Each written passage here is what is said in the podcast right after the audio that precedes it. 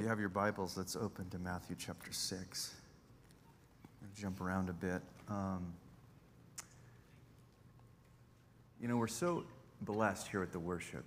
I was just back there and I was just thinking, um, I was trying to think straight because, you know, sometimes just being present here, um, your choice to be here on a Wednesday night, um, not the choice of uh, most of the world, but the reward um, of coming is his presence, right?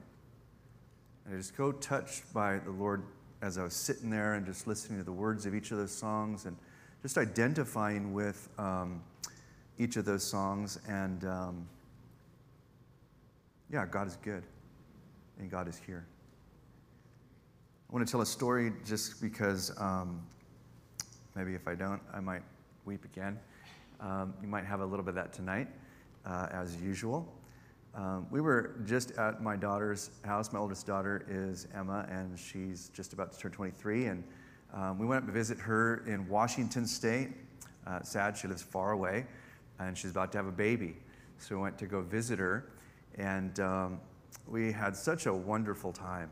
But the first day, we got right into it. She had a plan for the whole week, and so many things going on, and sorts and so on. She cooked for us, and so on and so forth, and so proud of how she's becoming a mom and such a great wife. Um, but somehow I came down with this stomach bug. And it wasn't her cooking, because uh, I've been dealing with it for like three weeks, and it just like grabs my stomach and just like rips my insides. And so that first night, um, I went to bed quite early. And um, the pain didn't subside till the next morning, and so we were talking about it in the morning and uh, she was there and uh, whatnot. And she looked over at me and goes, Dad, you are such a floozy. And I just thought, do you even know what that word means? She's like, yeah, you're like a weakling. You're like so soft. I'm like, no, not, not even close. She has a, a way of different words and mixing them up, but um, It was funny. It was funny. I still laugh at it because uh, we're going to look at someone here before we get into Matthew chapter 6 and Luke chapter 7.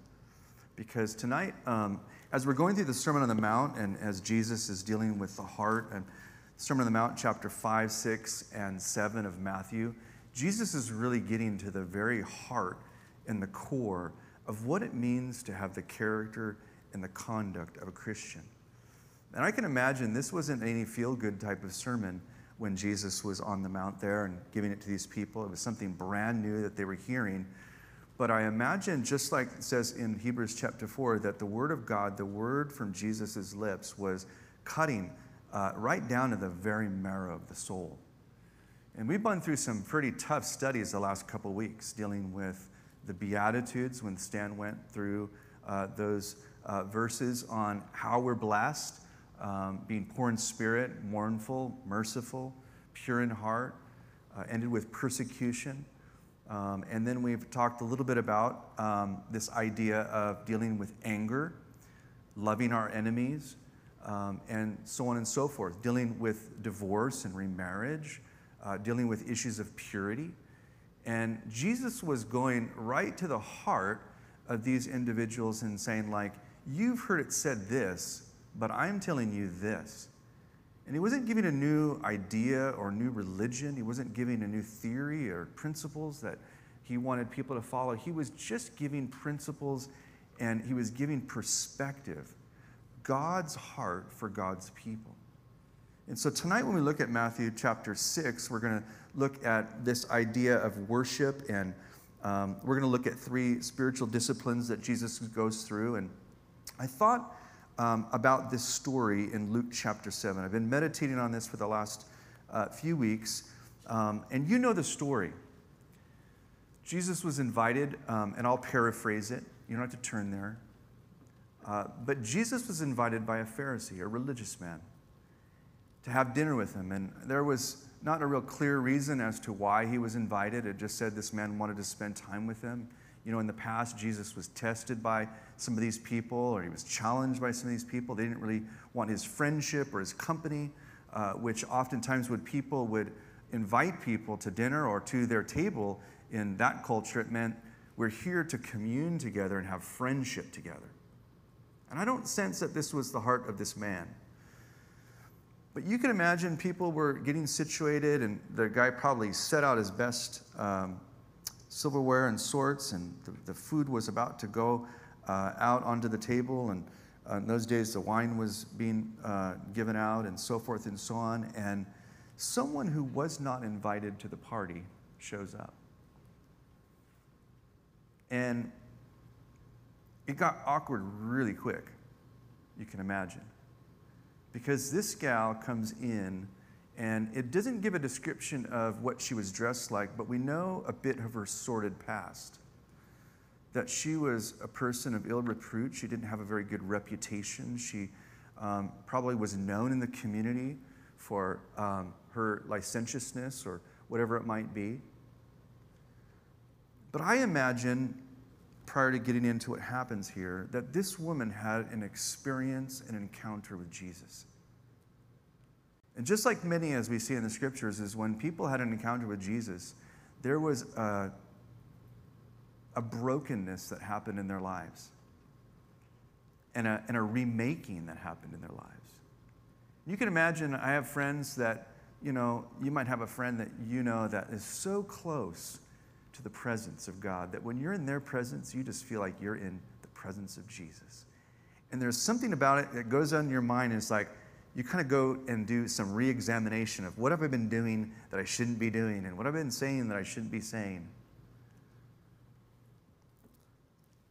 But I just want to look at this woman's response. She had, I believe, an, an initial encounter with Jesus, and she had experienced grace and mercy, the removal of shame, the redemption of her sin, the forgiveness of those acts, and she felt the cleansing of her heart.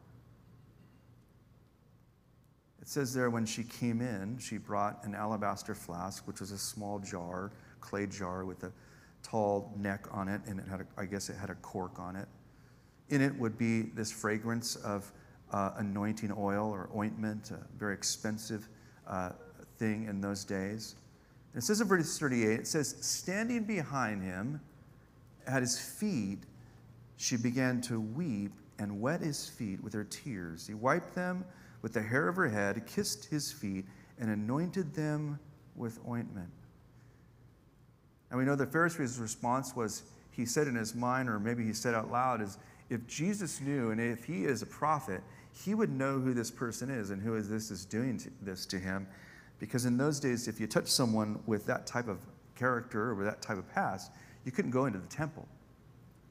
And so this guy was concerned that Jesus wasn't a prophet or he didn't know who this person was, but Jesus knew exactly who this person was. And so he says, Simon, I have something to say to you. A certain moneylender had two debtors. One owed 500 denarii and the other 50. And when they could not pay, he canceled the debt of both people. And he says, which one do you suppose um, will love him more? And initially, Simon says, Well, obvious, the guy who owed him the most money. And Jesus' response here, listen to this. After he goes through what Simon didn't do because of his religiosity, therefore I tell you, her sins, which are many, are forgiven, for she loved much. But he who is forgiven little loves little. And this woman gives us this incredible picture of worship. I want to just kind of pull out a few principles. First, she pours out all she has in worship. It's as if it's coming from the depths of her being, her own, just the very soul of who she is. It comes out in gratefulness, in joy, in just the weeping over her forgiveness and the redemption from sin. We sang tonight about how he's pulled us out of the pit, that he was the only one that could, could bridge that chasm. Psalm 51, when David was talking about this in his own life, he said, If you would receive sacrifices, I would give it. But a broken and contrite heart is what you desire, O God. This woman's worship came from an understanding of who she was and a broken and contrite. She was not concerned about others, but she was centered on Jesus. We're going to talk a little bit about that in Matthew chapter 6. How oftentimes we can be tempted to be concerned more about the thoughts or the concerns of others and how we look in our Christianity, how we look in our service, how we look in the way we pray, how we look in the way we give. She wasn't concerned about anything. It was just for her sake, Jesus and her. Sometimes I know I do get caught up in worship here, and it's like, I have to forget there's other people in the room because God just so brings us into his presence. Thirdly, all of her worship was in humility and gratefulness. There was no pretense. She didn't want anything from him. She just saw who he was and she honored him for who he was. She had a right view of Jesus. Now, his response, and then we'll get into Matthew chapter 6, is honor, forgiveness, and that was her reward. We see the same response in other passages in the scripture, and it says of that woman that would do that. This woman's story and what she has done would be told for ages. And it gives us this beautiful picture of how we see God, how we see ourselves, and how we see worship. Now let's look over at Matthew chapter 6. And I got to rush. I think I took too long there. Now, when we start off in Matthew chapter 6, verses 1, he's going to talk about um, this issue of the heart and how we uh, worship. He's going to deal with uh, three things, as I mentioned earlier. Verses 5, or uh, verses 2 through 4, he talks about giving or service. Verses 7 through 15, he's going to talk about, actually 7 through 13, he's going to talk about prayer. And verses 16 through 18, he's going to talk about fasting. These three spiritual ways of worship. Now, I just want to start with verse 1. Beware of practicing your righteousness before other people in order to be seen by them, for then you will have no reward from your Father who is in heaven. Now, there's a couple words here I want to just point out. In the first phrase, he says, Beware of practicing your righteousness before other people. In other versions, it says, Beware of practicing your charitable acts or giving your alms.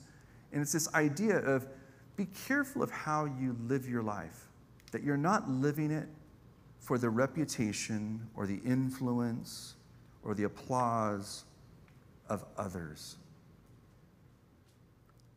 Now, we live in one of the most narcissistic societies of all history, right? And we live in one of the most narcissistic places in all of the globe, Southern California where reputation is key, right? How people think about me, how I'm perceived, what light am I seen in? When I do something, what do people say about me? Something that's made that incredibly more difficult is social media. And everybody's living their best life on Instagram, Facebook, and Be Real. It's interesting because I, I help out with teaching of the high school class, and we have an ongoing joke of it's be real time. But oftentimes, when it's be real time, the kids will like adjust themselves, and I'm not so real because I'm concerned about what people think. And Jesus, right here, right off, he says, Beware, be cautious that you're doing these things out of a fear of man. Proverbs says that the fear of man is a snare. Now, I look at that in two ways the fear of man, the, the fear in the sense of being afraid of people's opinion. And so we act or we, we adjust our speech or the just way we live our lives according to what we think they might approve of. But I think it's more than that. I think it's reverencing others above God. And that becomes an incredible snare, right? Funny story when I was um, really new to the faith, um, I would read, uh, because it was really important, we read books. So we read Oswald Chambers and Andrew Murray and all these guys, and they told you like about the devotional life. And I had this picture in my mind that a really, truly spiritual person gets up at 5 a.m. Well, first of all, you're up till like midnight studying the Word of God, and then you get up at 5 a.m. to pray. And at that time, we had these things called discipleship houses, and so I'd set my alarm at 5 a.m. to pray. And so I'd, my alarm would go off. I'd get on my knees on the side of my bed, and for about 30 minutes, I'd fall asleep. I wanted to seem spiritual because I thought that was right, but it didn't actually honor God because it was the fear and reverence of man. Now, he says there, if we do this, we will have no reward. Now, real quick, the rewards that I think that Jesus is talking about is purpose, presence, and power. I'm going to give those a little bit more clarity in, uh, as we go on. But he also, throughout Scripture, talks about these five crowns. Now, we don't have time to get into the five crowns that Jesus is going to give out to various different people. That's maybe your homework to go through the Scriptures in the New Testament and figure out what are those five crowns. But one of my favorite crowns is 2 Timothy chapter 4, verses 8. I'm going to read that real quick. Paul, at the end of his life, says this I've fought the good fight, I've finished the race, I've kept the faith. Henceforth, laid up for me is the crown of righteousness, which, is, uh, which the Lord, the righteous judge, will award to me on that day, not only to me, but all who have loved his appearing. The reward of worship is a crown. Why? Because we've loved and longed for his appearing. I think these crowns are both present and future. Now, we have to go a little bit quicker. Now, it says here in verses 2 And when you give to the needy, sound no trumpet before you, as the hypocrites do in the synagogues and in the streets, they may be praised by others. Truly, I say to you, you have received uh, their reward. But when you give to the needy, do not let your left hand know what your right hand is doing, so that you, in your giving, may be in secret, and your Father who seeks, sees you in secret, will reward you. Now, there's two principles here that I, I was uh, considering. First of all, we have this idea of the needy. Now, oftentimes when we look at scripture right here, when he says, when you give to the needy, and caveat, he's going to use this word when, both in the giving and the prayer and the fasting. So he, he's assuming that we're giving. He's assuming that we're praying, he's assuming that we're fasting. The important thing I was drawing out from this is as we give to the needy, as we serve those that are in need, and this could be anybody with any type of need. The only, the only thing that we would find is that I have the, the, the solution to your need. But how do we see others? And how we see others will determine how we serve others. Jesus is getting at the heart of that. Do we look at others with disdain or a condescending look? You know, the last couple years, we've had so much, um, gosh, division in our country and, and so many things going on with um, marriage and transgender and homosexuality and the last couple years, I was noticing like there's something going on in my heart towards people. I don't know if you experienced that. And like I would see someone like um, at Starbucks or Target, and um, maybe they had a mask on, and I didn't believe in masks, or maybe um, they were wearing the rainbow flag, and I don't believe in that, or maybe they were dressed as a guy and they were a girl. Um, I hope this isn't too forward. But I found myself getting a bit angry, getting a little bit frustrated with that. And I remember in Starbucks one day, and I was looking at this young man that was dressed as a woman, and I thought, oh, goodness. And immediately the Holy Spirit said, Do you think I look at that person like you do?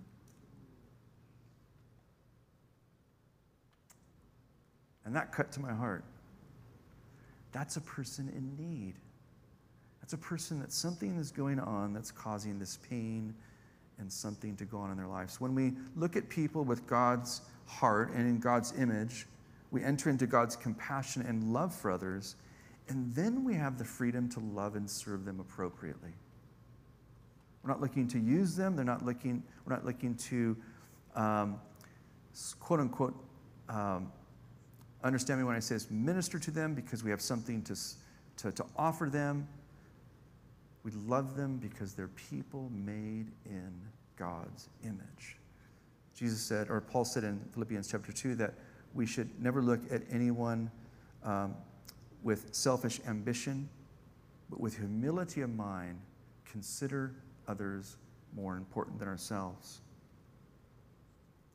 Now he gets into this issue of giving, and I want you to turn over 2 Corinthians chapter 8 real quick um, as we peruse through this. And this idea of giving and serving, I think, is important to look at them both um, in, in one light because um, we're going to look here in 2 Corinthians chapter uh, 8 and 9 just real quickly. It has to deal with giving of money. But I know that years ago, um, I read a book that that also means the giving of your time, your talent, or your treasure. It's a matter of the heart. Now, in 2 Corinthians chapter 8, Paul is dealing with the church in Corinth who had many different things going on. It was quite a messy church, quite a carnal church. But at the beginning of chapter 8, I'm just going to paraphrase some of this, is that Paul commends a very uh, impoverished church, people that had very little to offer. And it said when they heard about the need in a certain area, they begged Paul out of their little means to give and to participate in the mission of God through Paul in this, in this season. And Paul says this why is that? They gave themselves first to God and they then gave themselves fully to us. Isn't that a beautiful picture of giving? When we, we set our lives, our possessions, our heart, our time, talent, and treasure before God, and we recognize that it's His, it frees us to freely give to others with no sense of how does this look, who will see, but that the reward is giving in the name of Jesus. Now, in 2 Corinthians chapter 9, verse 6, 7, and 8, let's just look at a quick couple principles. When Paul talks about giving, he says, This is the point. Whoever sows sparingly will also reap sparingly. Whoever sows bountifully will reap bountifully. There's a mindset there. There's a principle mindset that we are to sow bountifully whether we have or we have not, that whatever we have, just like that widow with two mites, that we're to give out of the goodness of our heart and the worship of God. Each one must give as decided in his heart, not reluctantly, under compulsion, for he loves a cheerful giver. There's also a heart set, and that is that we sow joyfully. There should be some emotion of joy in our giving, whether it's service or it's time or it's money, that there's an emotion in us that says, wow, I'm giving out of love and of joy and of service of God. Years and years ago, I was involved in the counting of the tithes and offerings. And I remember this one young man. He was single, didn't have a family, had his own business. And when I'd count all those checks, like the check was so interesting because it was like $173.46. I'm like, How does he come up with the 46 cents? And I can imagine there was this like begrudging of writing out the check, like it was exactly 10%. That's not what Paul is talking about here. He's saying, like, give in such a way that you don't even know the amount that you're giving. Give joyfully, give abundantly. He then says, and God is able to make all grace abound to you, that having all sufficiency in all things, at all times, you may abound in every good work. Years ago, that was the scripture I think that Lance gave us um, as a church when we were leaving the uh, warehouse to this building. And we've always been this incredibly like generous uh, ministry. I don't know if you've experienced that, like at the Stake Studies or even in this Maui effort. There's such generosity in this church. And because of that, I think it's always exponentially blessed. That's a principle he says here that as you give, all grace will abound to you, and you'll have more than you need to continue to give out. As he continues on, I just want to bring out a couple principles. I'll just read them as I've written them. God multiplies your investment. More importantly, if you've ever been a recipient of a gift when you really needed one, I remember when we were married at first and we lived in this small house, and I remember um, regularly there would be an envelope on our porch with cash in it with no name on it. And that brought us such gratefulness to God. When we serve others, when we give to others as if we're giving or serving God, it brings about thankfulness in the lives of other people. And finally, God's glory and his favor are over us.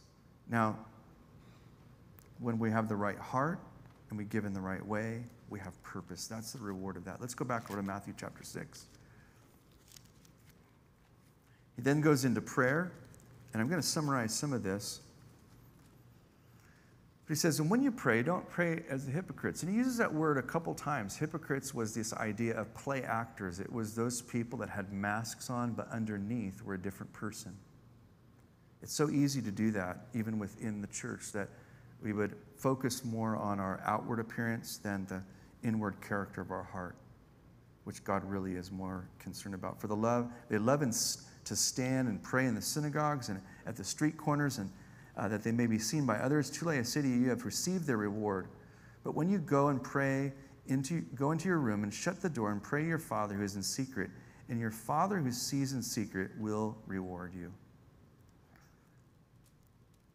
And then when you pray, do not heap up empty phrases as the Gentiles do, for they think that they will be heard for their many words.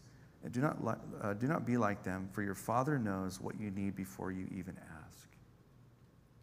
So we have two pictures here a person that loves to pray out in the public, which God is not against, and a person that likes to use particular phrases. You know, one of the ways in which I learned prayer was about 33 years ago. It was in a broken down warehouse with about 70 or 80 young people between the ages of 17 to maybe about 25 drug addicts, ex alcoholics, people with broken marriages, people that had just gotten saved. And it was some of the most beautiful, amazing times because no one knew how to pray. We prayed out of desperation. We prayed for people to be healed. We prayed for people to be saved. We prayed for, for people to have babies and so forth and so on. And, and we saw God work in powerful ways out of our humility and simplicity. Now, as time went on, I noticed when we moved to the building here, uh, we had that Thursday night prayer, and it went down to about 12 people. And sometimes maybe we became so sophisticated that those prayers turned into sermons. Or maybe they became like this gal is kind of like poking at that gal over there in their prayers. One time, I think we clocked a guy at 23 minutes. It was like, what is going on here? Jesus is against these things, but he says here, pray like this. Now, when we think of prayer, I want you to think of invitation to communion and intimacy. Now, let's just go through the prayer. Our Father in heaven. I'm going to read it and I'm going to go back through it, just a few, few notes on it. Our Father in heaven, hallowed be your name. Your kingdom come, your will be done on earth as it is in heaven. On earth, or uh, on earth as it is in heaven. Give us this day our daily bread and forgive us our debts as we also have forgiven our debtors. And lead us not into temptation, but deliver us from evil. I know some versions have um, the conclusion for thine is the kingdom and the power and the glory forever and ever. Amen. I love that version. But let's just break it down. Our Father. As Jesus gives the disciples this prayer, and it was a disciples' prayer, as Barclay says, no one can really pray this prayer truly without understanding each of these elements of the prayer. Father says, that we see God correctly as a loving father, a shepherd. I'm reminded of James where it says, God is a good father, and every good and perfect gift comes from the Father of lights. Who art in heaven, seeing him as greater. We recognize that he transcends who we are, that he's spiritual. He's a creator and the sustainer of all things. Holy or hallowed be your name. This is the idea that God is separate, He's unique in character and personality.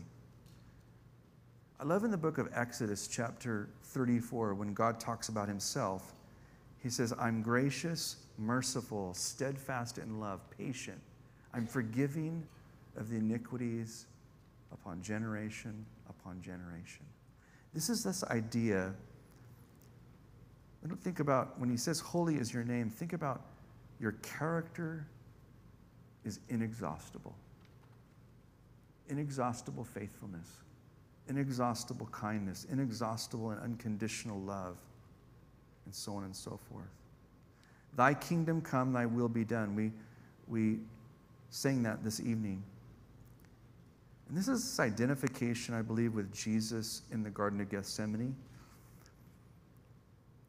The desire for God's kingdom is true kingdom. I spoke a couple weeks ago and we talked about the difference between our idea of kingdom and God's kingdom.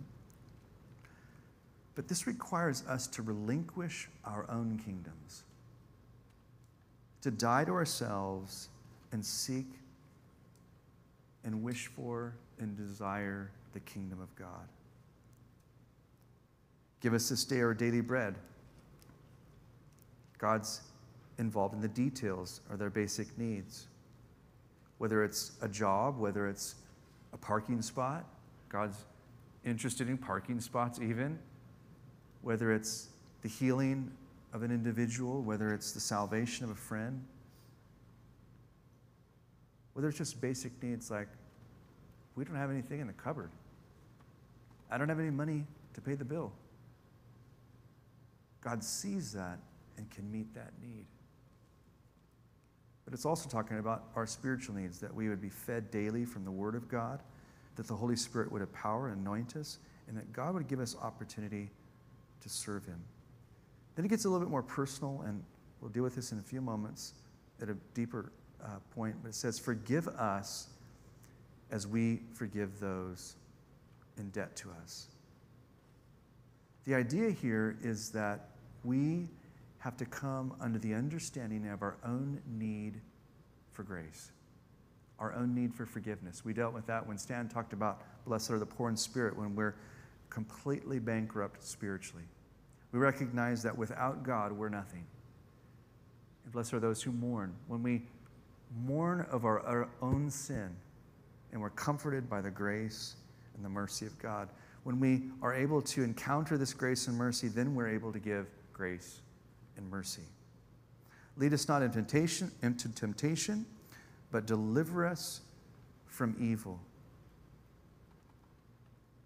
This is a simple cry God, allow us to be victorious over sin.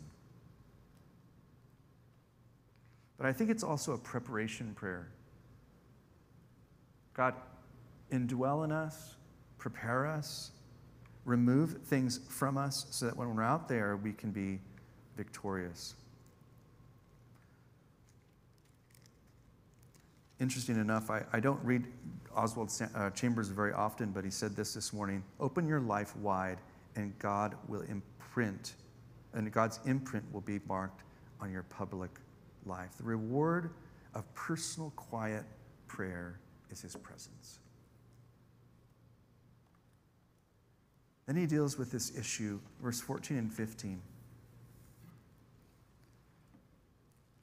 For if you forgive others their trespasses, your heavenly Father will also forgive you. But if you do not forgive others their trespasses, neither will your Father forgive you your trespasses. Now, I just want to look at a couple scriptures. We want to look back at Matthew chapter 5 and then just a couple scriptures because I think this issue of forgiveness is so incredibly important right now. We live in a world where everybody's offended by everything. And it's crept into the church, right? Offended by what the pastor said, offended by how the leader treated me, right? or offended by I didn't get invited to that party, or offended by this or that, whatever, whatever. Matthew chapter 5, as we were taught, I'm not sure who taught this passage, it might have been when we were gone.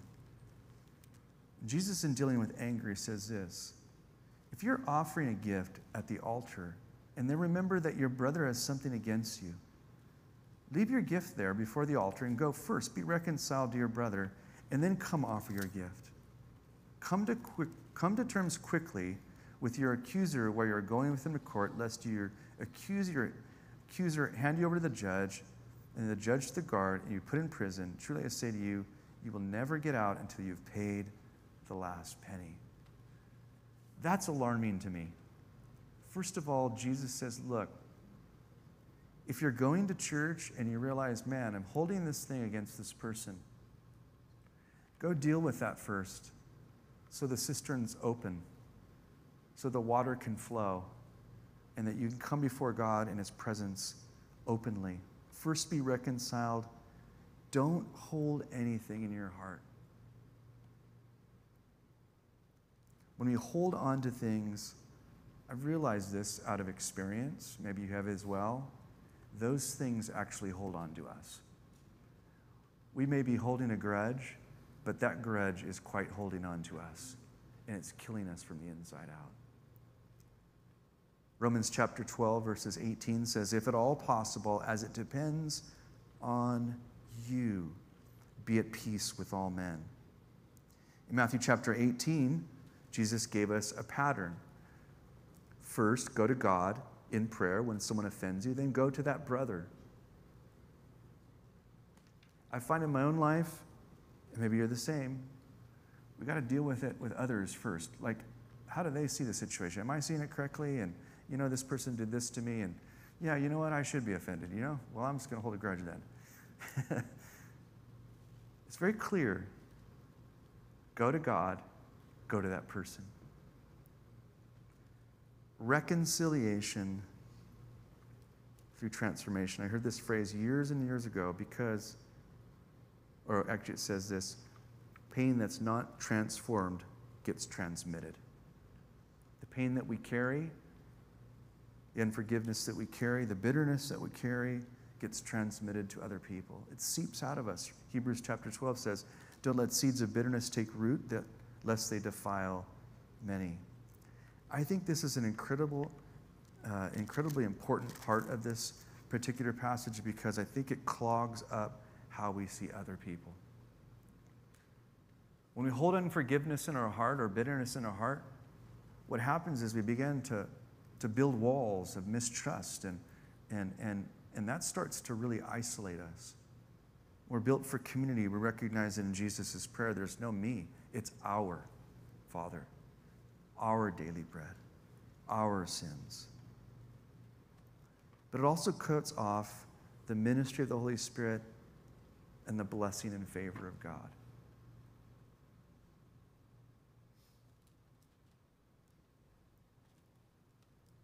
just going to read that one more time. When we hold unforgiveness in our heart, it cuts off the ministry of the Holy Spirit and the blessing and favor of God. I recently heard that one pastor was sharing, and I don't remember who it was, it was probably on just some short clip. He says, The biggest hindrance to revival in the church is unforgiveness.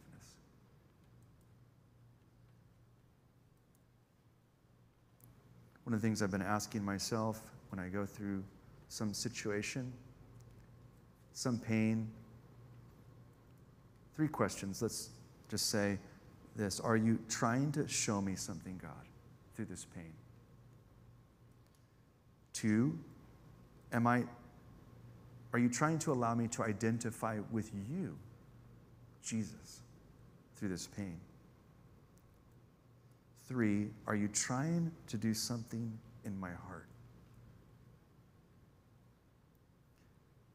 I think if we would start there, then those issues of unforgiveness would resolve themselves because scripturally we would walk in that idea of being a forgiver. Colossians says that we should forgive as we've been forgiven. I love what Pastor Sand said on Sunday.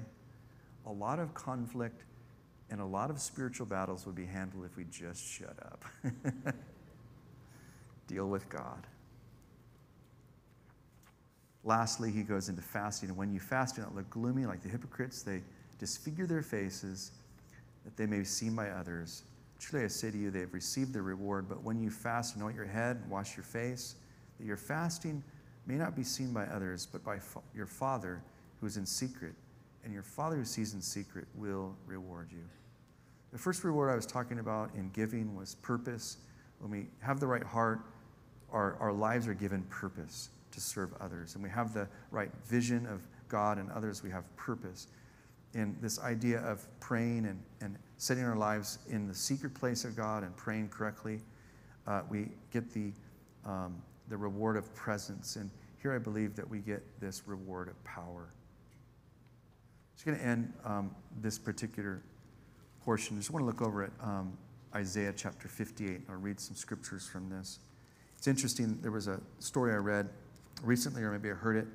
There was a monk or a, I think it was a Buddhist monk in um, uh, India somewhere, and he was there, and they sit on the streets and they are doing their prayers or they're doing their religious things.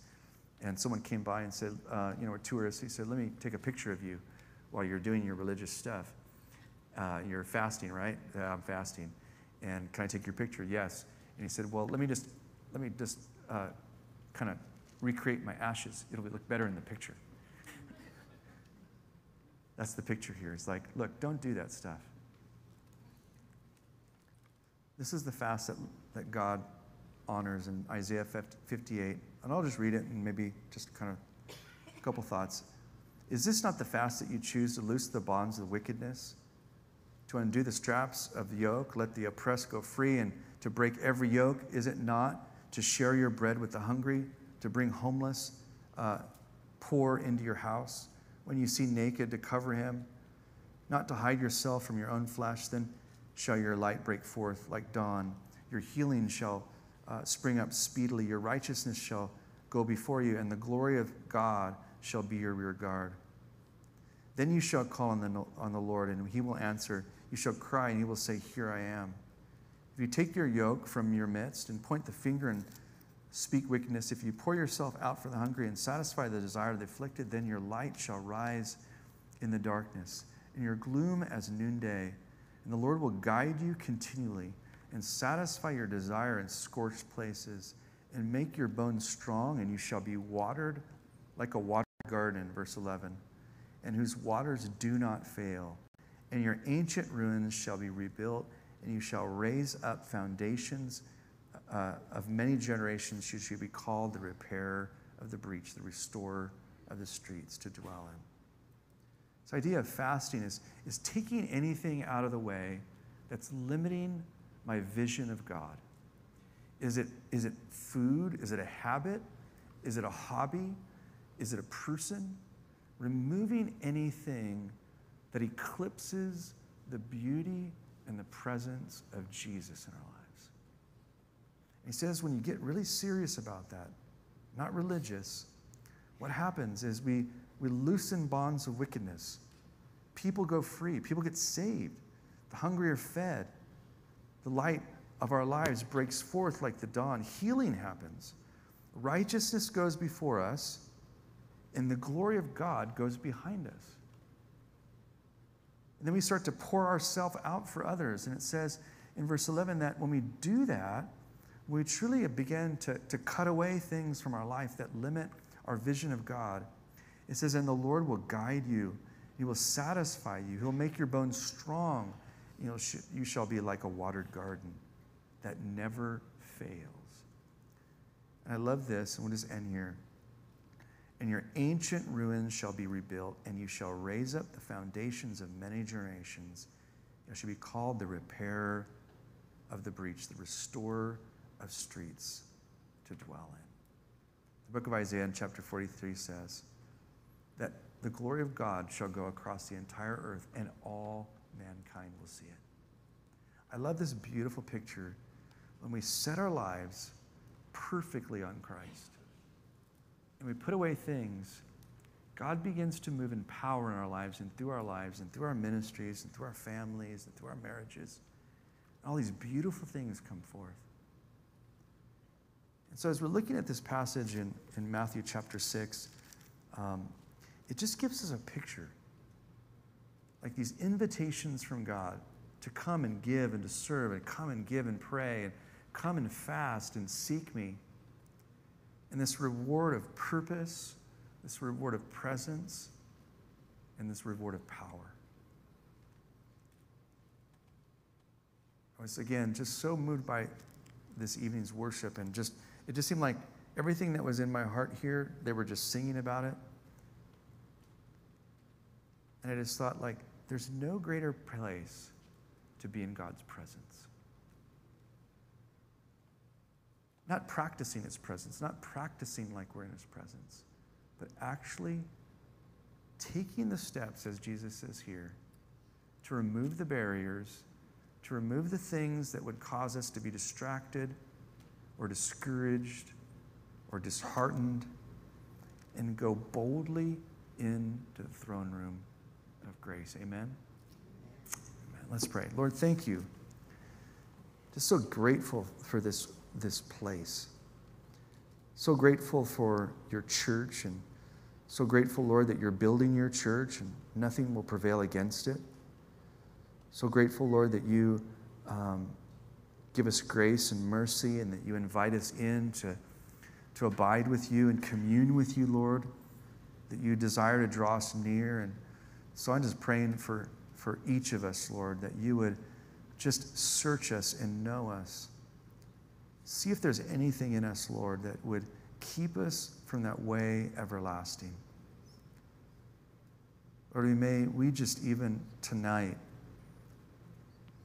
allow you the freedom to examine us, to allow your Holy Spirit to transform us. Lord, our desire is just that first and foremost, the very center of our lives would be you. Or that first and foremost would would be just this heart that's right and ripe for worship. Lord, I just desire so much of your presence, I just long for your coming.